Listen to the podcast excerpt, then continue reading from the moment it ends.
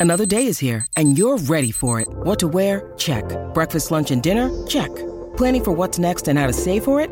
That's where Bank of America can help. For your financial to-dos, Bank of America has experts ready to help get you closer to your goals. Get started at one of our local financial centers or 24-7 in our mobile banking app. Find a location near you at bankofamerica.com slash talk to us. What would you like the power to do? Mobile banking requires downloading the app and is only available for select devices. Message and data rates may apply. Bank of America and a member FDIC.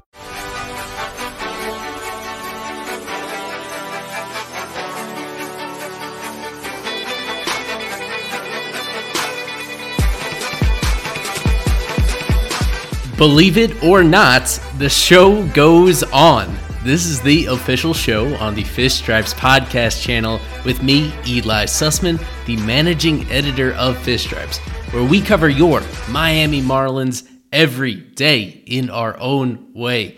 As usual, my plea to listen to this pod, of course, you're already doing that. Subscribe to this podcast wherever you get your pods, leave a rating and review wherever applicable on your platforms. Check out all of our content at fishstripes.com for myself and all our contributors, covering this team from every angle in the majors and the minors, analysis, news, opinions, history, and more. Follow us on social media Fish Stripes on Twitter, Instagram, Facebook, TikTok, YouTube, getting close to my 1,000 subscriber YouTube milestone. And right here on the podcast feed, you get my solo episodes twice a week. You get our small pod every weekday morning throughout the season. And so we're still relatively early in the season, but I got to admit, this is one of those times of year where it is difficult to motivate myself to crawl out of bed to talk about this team. They've lost four straight series. They were down to fourth place in the National League East. The problem is, it's not getting a whole lot easier moving forward. What I'm going to talk about on this pod, as usual on Mondays, we rewind to what happened over the weekend, in this case, a three game series between the Marlins and the Brewers. Meanwhile, the team was celebrating the 25th anniversary of the 1997 World Series championship team. And then we're going to dive into two particular injuries and the guys who need to step up in the place of those injuries. I'm sure you heard about them. Joey Wendle officially going on the IL on Friday, Jesus Luzardo on Sunday. And the two guys I'm identifying as key pieces during this next few weeks stretch Cody Poteet and the captain, Miguel Rojas. We have not talked about Miggy Rowe much at all this year. It's time to hold him accountable for the start he's gone off to and to see if there's any light at the end of his slow start. On the other side of this break, we go small pod and then into those injuries and those guys who need to step up. It's going to be fun, believe it or not. Stick with me. On Friday, the series opener between the Brewers and the Marlins, we got a marquee pitching matchup. The reigning NL Cy Young Award winner Corbin Burnes, the current Major League ERA leader Pablo Lopez. Aside from a first inning leadoff home run that Pablo allowed to Kolten Wong, he was even better than advertised. Career high 11 strikeouts led the majors among all pitchers that pitched on Friday with 20 swinging strikes, as you could guess, almost all of them on his changeup. They knew what he was throwing, or really they didn't.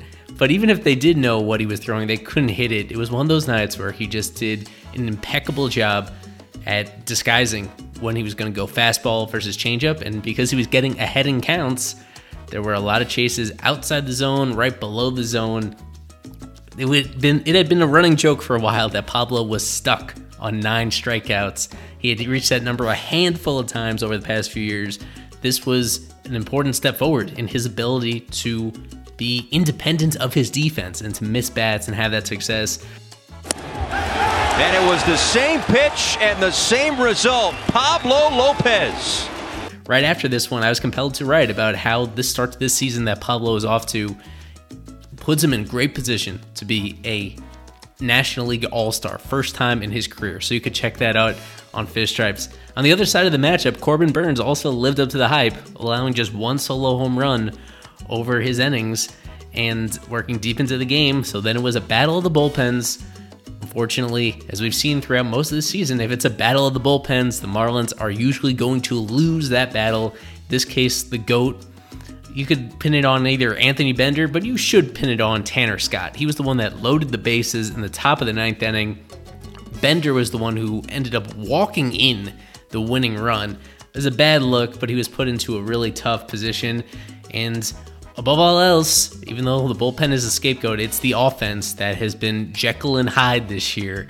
Sometimes they explode, other times they are impotent. And they just had one solo home run, I believe, by Jesus Aguilar in this, and that was their whole offense. Marlins lose two to one to open up their highly anticipated anniversary celebration.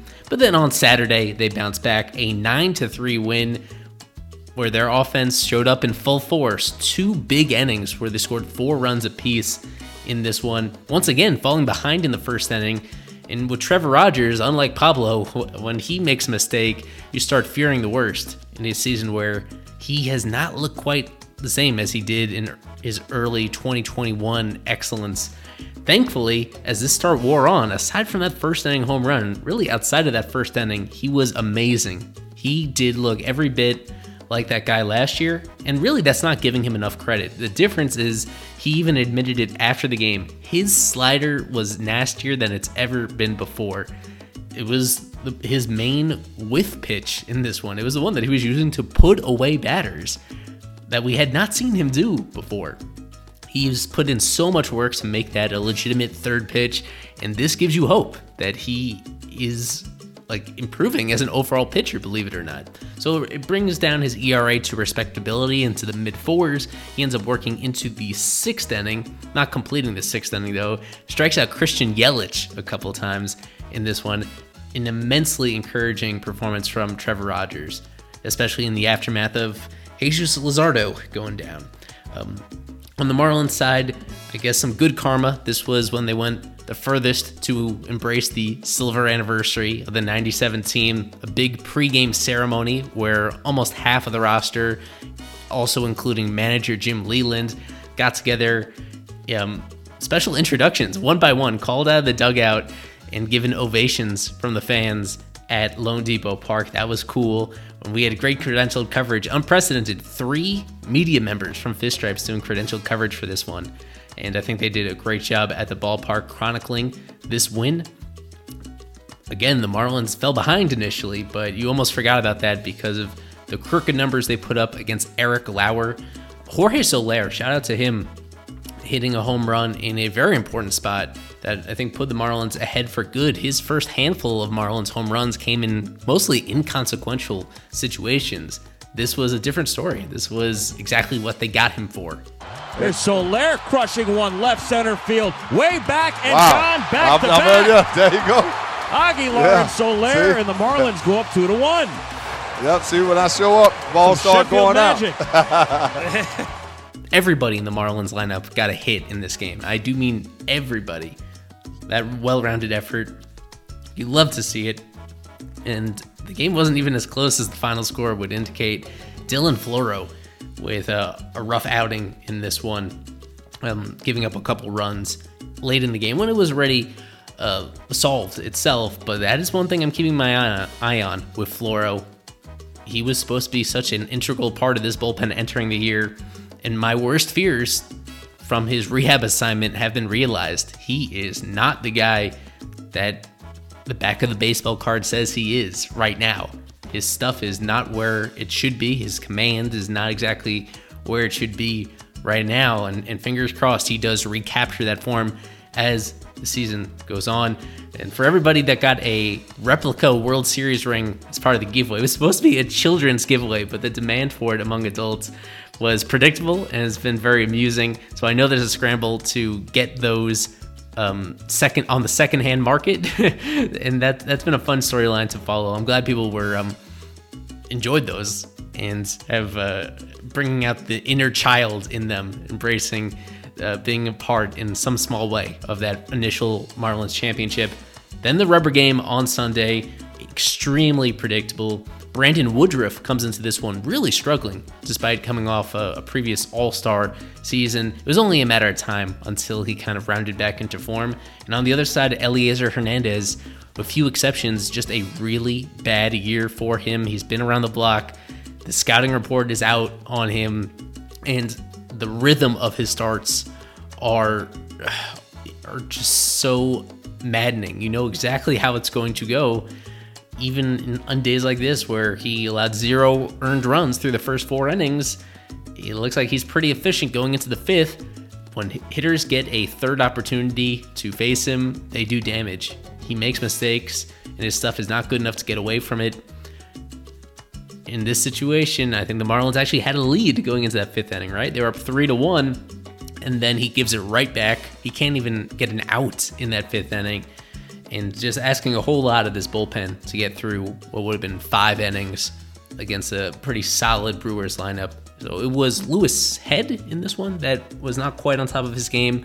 I think later on, Tommy Nance even allowed a home run after looking impressive in his first couple outings. Dylan Floro came in later on, although I think he pitched a scoreless inning.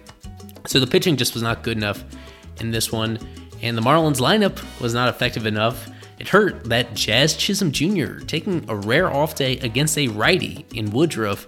That was surprising.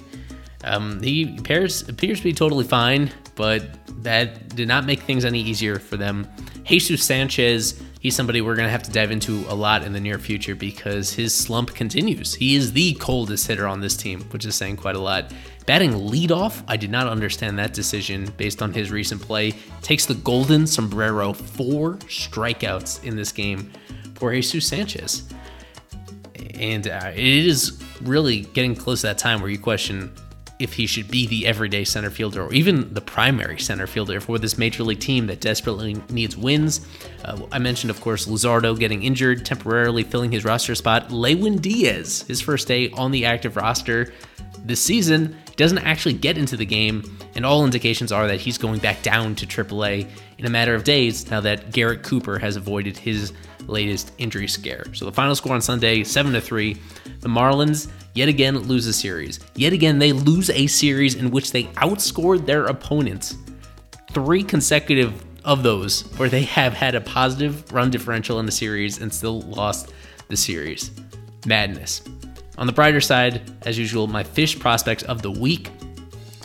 Shouting out a top performing Marlins pitcher and position player from the past week in minor league baseball. On the pitching side, left-hander Pat Monteverde. How was that for a deep dive?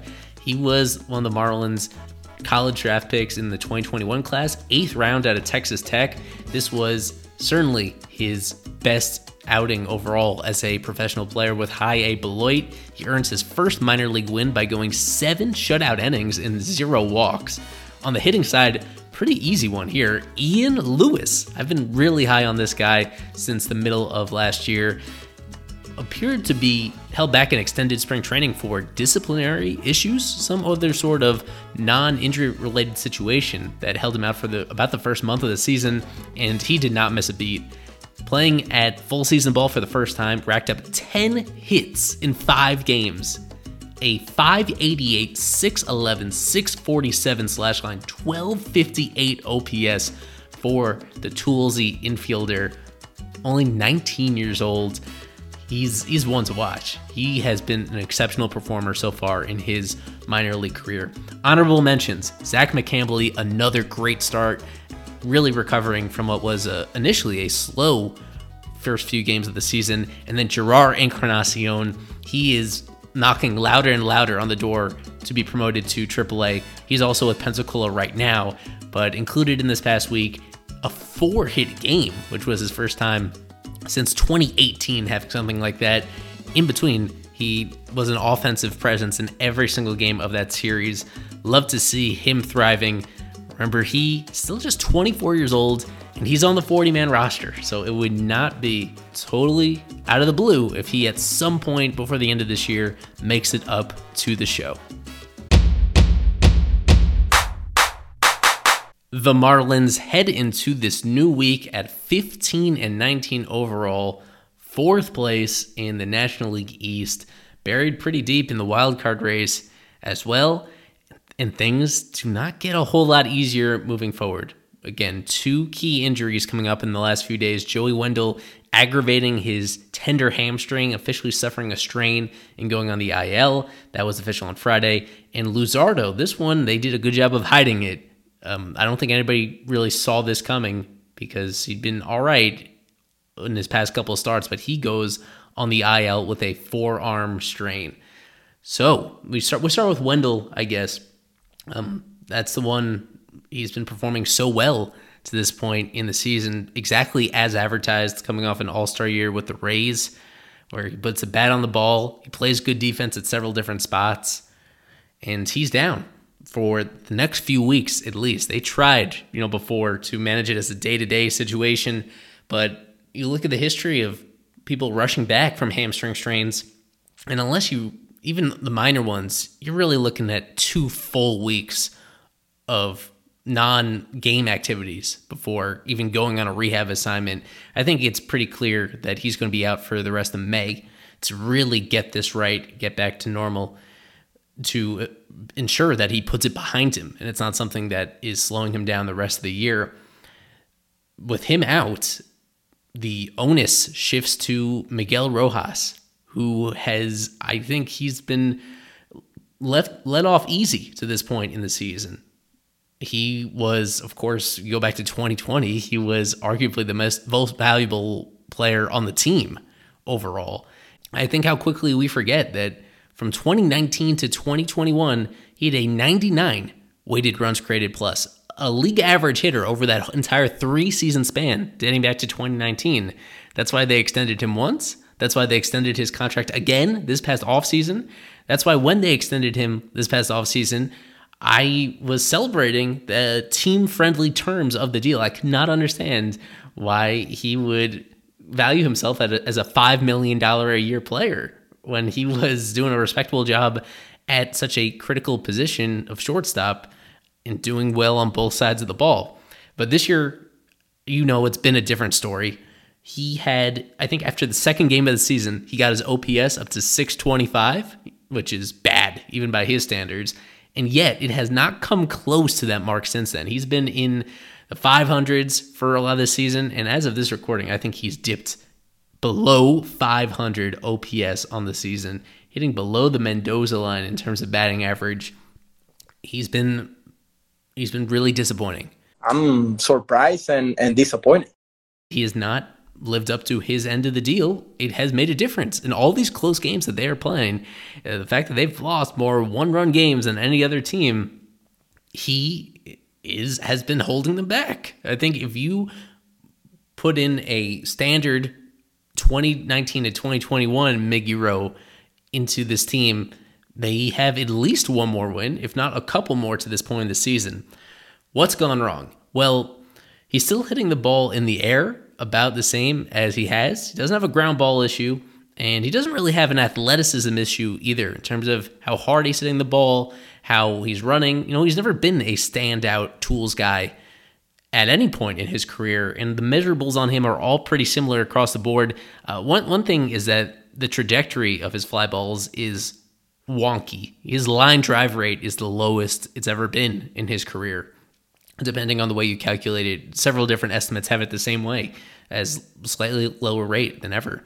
Uh, he's swinging what I notice is more aggressively on the first pitch of his plate appearances, and his plate appearances in general are just a lot shorter than they have been. So maybe if you're looking at why he's hitting a lot of lazy fly balls, infield pop ups, it's because he's just swinging at the wrong pitches. He's getting over eager um, I, am not exactly sure why that would be. You know, um, he's hitting, he's playing in a lot of his typical matchups um, against lefties. He's hitting in the top of the order sometimes. At this point in the season, now he's kind of buried in the bottom half of the order. That's not really foreign to him. Um, so these situations aren't that different. You know, conventional wisdom says when you're surrounded by more accomplished hitters, as he is in this lineup, even at the very bottom, surrounded by guys, all the newcomers even with Wendle out, you have Soler and Avisail Garcia and Jacob Stallings, guys that have history of getting on base consistently and being real guys that opposing pitchers have to think about. You know, despite that quote protection in the lineup, it's not helping him whatsoever. What I noticed statistically is the lack of the one area where you expect him to thrive is against left-handed pitchers that has been propping up his stat line over this past three year stretch. He's been on the short list of most productive hitters against lefties. That's where a lot of his extra base hits come from. That's where uh, he puts the ball in play typically more than ever. And that has been a different story this year against lefties. He is slashing 179, 233, 250, pretty much what he's doing against righties, against lefties. In fact, a little bit worse, even when he has the platoon advantage. So that's a head scratcher.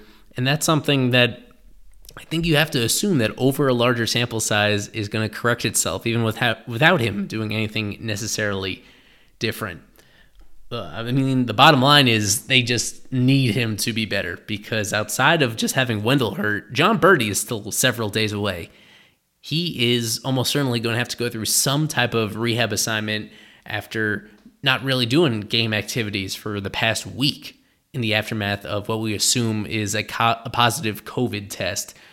You're looking at this upcoming series against the Nationals. We could talk about that a little bit in a few minutes it's the softest spot on their schedule for a long time. And in during that time, it looks like Miggy Rowe is going to need to start all of those games. He's going to be in the lineup, and they absolutely need him to be part of the solution because their infield depth at the moment is very thin. And even when Berti gets back, they don't love Berti defensively as shortstop. And in a small sample this year, Miggy Rowe is pretty close to the peak version of himself. I'd say not quite at the peak level uh, in terms of the, the range that he has, but he, he is making a lot of the necessary plays that you need in order to control the damage. And by, by all measures, especially outs above average, he still rates as an above average defensive shortstop. That's no small thing. They just need his bat to get figured out. This is this is a guy that they paid that money for a reason. Uh, he reached this level of respect among his teammates and among fans for a reason because he has been a very solid player for a number of years. The Marlins were counting on him continuing to be that solid player, even not as a true everyday starter. Until Wendle gets back, he's going to be starting a lot. He's going to be starting the vast majority of their games. They just don't have a, a whole lot of great shortstop depth at the moment with Wendle out, with even Jose Devers, if you really want to throw a wild card in there, he's still working his way back from shoulder surgery last year. In the meantime, they just need Miggy Rowe not to do anything heroic, just to be close to the guy that he's been over the previous three years. And I don't think that's too much to ask. On the pitching side, got to go to Luzardo. As I said, this injury kind of came out of nowhere. He was pitching through it as he explained to reporters on Sunday, like he felt that when he was on the mound, it was not impacting him. The problem was the recovery in between starts. That's what told him that something was not right physically and that they needed to calm it down and give it time to settle itself because you wouldn't want that to eventually lead to a more significant injury. Fingers crossed, this does not appear to be anything elbow related for someone that it's already undergone Tommy John surgery and who does have a history of durability issues. I don't think anybody expected Luzardo to make 32 starts and to stick in this rotation all year long because that would be a big leap up in workload from anything he's ever done before. Um, what what you hope is that it was would be some sort of non-arm related injury or timeout that he gets. The, this particular diagnosis it gives you chills down the spine. Fingers crossed, he's only out for about two weeks and then steps back in and is, is able to go the rest of the season. That, that's in, it just it cannot be lost how exciting the start of the season has been for Luzardo.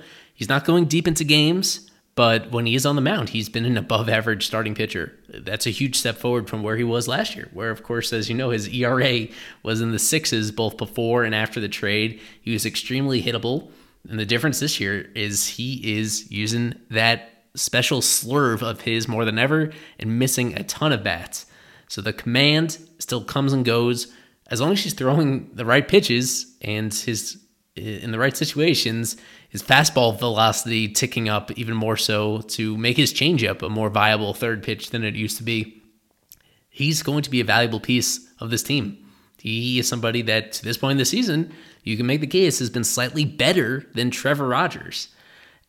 And I, I think on the other side of this injury, there's still a lot of optimism that from all the measurables that we're seeing of him, he could continue to be that four ERA pitcher, at least, you know, that gets you through the fourth and usually through the fifth inning every time out. That is an important piece, and that certainly makes that trade very unpopular trade initially. It makes it look a lot better in hindsight if he does keep that up. Uh, you guys, of course, want to talk about Max Meyer. 25 minutes into the pod, I bring up his name. I'm not going to talk about Max Meyer on this one. We still don't have a very clear idea of when he's going to come up or why he has not come up already. What we do know in the meantime is that the role of somebody like Cody Poteet expands quite a bit. Poteet is uh, let's rewind to 2021 where his his stuff had ticked up from where we had previously seen it in the minor leagues and he emerged in the early part of the season as a back end starting pitcher for them. Then what happened? The sticky stuff enforcement began in towards the end of June. He made one start after that, and uh, maybe coincidence, maybe not. He got blown up for somebody that had shown really standout breaking balls during his first handful of major league starts. Um, all of a sudden, those balls weren't breaking quite the same way. He hurt his knee. He actually aggravated a knee injury that he'd hurt originally early in the season, and he had more setbacks when he was trying to recover from that. We didn't see him in the majors the entire second half of last season, and it was easy to kind of forget about him and put him to the back of your minds. Then in spring training, he came back. He was throwing even harder. He was looking even better. One thing I'd noticed in spring is the extra use of his changeup, the one type of pitch that really is not impacted whatsoever by spin rate, etc. It's it's the kind of pitch that you want to throw with as little spin as possible, so that its trajectory to the plate is big a lot different from your fastball. So he's been throwing it a lot more the usage has in fact doubled from last year. It was about 18% in the regular season in 2021, up to 36%. So all of a sudden, it is his primary off speed pitch to go along with an improved fastball. How improved is that fastball? Well, the top six velocities of his major league career, and 14 of the top 16 velocities have been tracked this year. So he is consistently throwing harder in the mid 90s up to 97 with the fastball in his relief role. To this point in the season, he's been used exclu- exclusively in relief. He's pitched 16 and a third innings. He's allowed one earned run, an ERA of 0.55, fielder independent pitching of 269, which is awesome. It's not otherworldly because he's not really striking out a whole lot of guys. His strikeout rate is a tiny bit below league average, but what he is doing is he's just inducing a lot of off balance swings and keeping the ball in the ballpark, obviously. He is not allowed a home run. He is not allowed a single barreled ball to this point. So even some wall bangers, some line drives deep into the gap, those are not happening against Cody Poteet. Initially, this was weird. On Sunday, they announced him as the fill in for Luzardo in the rotation. He was supposed to be starting on Monday as you're listening to this. He is not going to be starting on Monday. Let's see if I can get you the most up to date info on whether they how they're handling this. What they did is they moved Sandy up a day to Monday, and I love this. I don't think this got enough love. Is this showing a sense of urgency where because of the off day, Sandy is on regular rest, but instead of waiting five games in between his outing, they just make it four games. They use him as much as possible, put him in a position to start as many games as possible on regular rest. And that should be commended. That is a little thing that is kind of a no brainer because no matter how excited you are about Max Meyer, or for whatever reason, if you're super confident in Cody Poteet, I don't think you'd want either of them on the mound over Sandy. That's nice. We'll see Sandy on Monday night, coming off what was a great outing from him previously. And so, officially on Tuesday, the Marlins have a to be announced starter against the Nationals. They've not decided, they could have, if they were simply flip flopping Sandy and Poteet, then they could have simply done that. Instead, Mattingly with um, very strange comments about that being non committal about who that starter is going to be, insinuating that it was actually somebody not on the active roster. And so while there's a little shred of hope that it's Max Meyer who would be pitching on regular rest, I think the most likely candidate would actually be, believe it or not, Daniel Castano one of the few other healthy reinforcements who's actually on the 40 man roster, and he was already lined up to pitch that day for AAA Jacksonville. So that is going to be my educated guess as to who we see on Tuesday. A combination of both Castano and Poteet. Regardless of whether it's as a starter uh, or exactly where he fits in the rotation, we're going to be seeing a lot more of Poteet. Another sneaky thing the Marlins did, they knew about this Luzardo injury concern over the road trip, and they got Poteet stretched out to go 51 pitches last week in um, in his relief outing, his mop up duty against Arizona. I think that was intentional, and I think that was a good move, and that it's going to allow Poteet to stretch out even more to what 65 pitches, maybe 70 in his next outing, and that can get you, that could give you at least what Elieser Hernandez has given you, and get you relatively deep into the game, either as a starter or as like piggybacking Castano, one way or the other but Poteet's going to be very important for the foreseeable future. He's an older guy. He's older than Luzardo. He's older than Sandy. They are they are not. He was acquired under the Loria era. They are not going to put any sort of training wheels on him. They're going to get whatever they can out of him. They want him to. Uh, they want to see whether these fascinating adjustments he's made as a reliever stick in a larger role. And then they want it to be a tough decision a few weeks from now if Luzardo is back and Poteet is still pitching well, exactly what to do with him, what they can actually kick him out of the rotation and back to the bullpen, or or what. Because this is a really interesting story for a guy that was, I think, a lot of people were down on after his injury last year, and I I like what I see. I really do. He's going. He is quietly going to um, the expectations for him moving forward should be adjusted accordingly. I think we can, based on what we've seen so far this season, it's it's reasonable to think that he's supposed to be um, a key contributor for them for the near term future during this important stretch.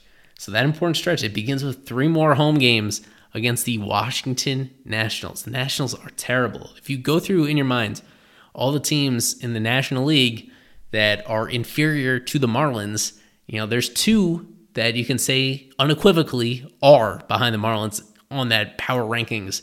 It's the Cincinnati Reds and it's the Washington Nationals. Those are the two weakest links in the National League, the entire league. For a Marlins team that to make the postseason, even in this expanded format, you need to finish top six out of 15 teams. And I think you can lock it in that they're going to finish in the top 13 ahead of both the Reds and the Nationals. The Nationals have lost two thirds of their games. They're on pace for 108 losses with issues on in every single aspect of their game in a year where they didn't have high expectations in the first place. But it just shows that unless Juan Soto is at his otherworldly best, they are don't really have a chance on most nights. They are in a rough spot. They are vulnerable. I'm not somebody that to this point in the season has swerved into hyperbole about this team, and I've I've not really demanded, um, I've not really raised the alarm bells about many things. I can say that this upcoming series against the Nats is a must-win series. They need to win the majority of these next three games against the Nats. There's really no other way around it. So that series starts off on Monday night. We're going to have our full coverage as usual, our live stream Fish Stripes Live with a couple special guests on YouTube, Twitter, and Facebook beginning at 5:30 Eastern Time. Our podcast coverage will be normal throughout the week with small pods every morning. Another official show from me on Thursday, our full coverage on fishstripes.com. So check out Fish Stripes, some really fun stuff on there. From watching them day in, day out, that this is a really competent team talent wise. This team does have the talent to hang around all the way into the end of the season. The problem is, like, this stuff does not always even out every single year. And when you dig yourself a deep enough hole, then, and you don't have enough other things going your way on the health side and in the clutch situation side, sometimes it's just too late to turn things around. For the Marlins, that turnaround absolutely needs to start with this upcoming series against the Nats. I'll be on the other side of that series. You'll have another podcast episode from me right here, as always, Ely Sussman of the official show on the Fish Stripes podcast. Thanks for listening. Share the word about what we're doing here on the pod. As always, go fish.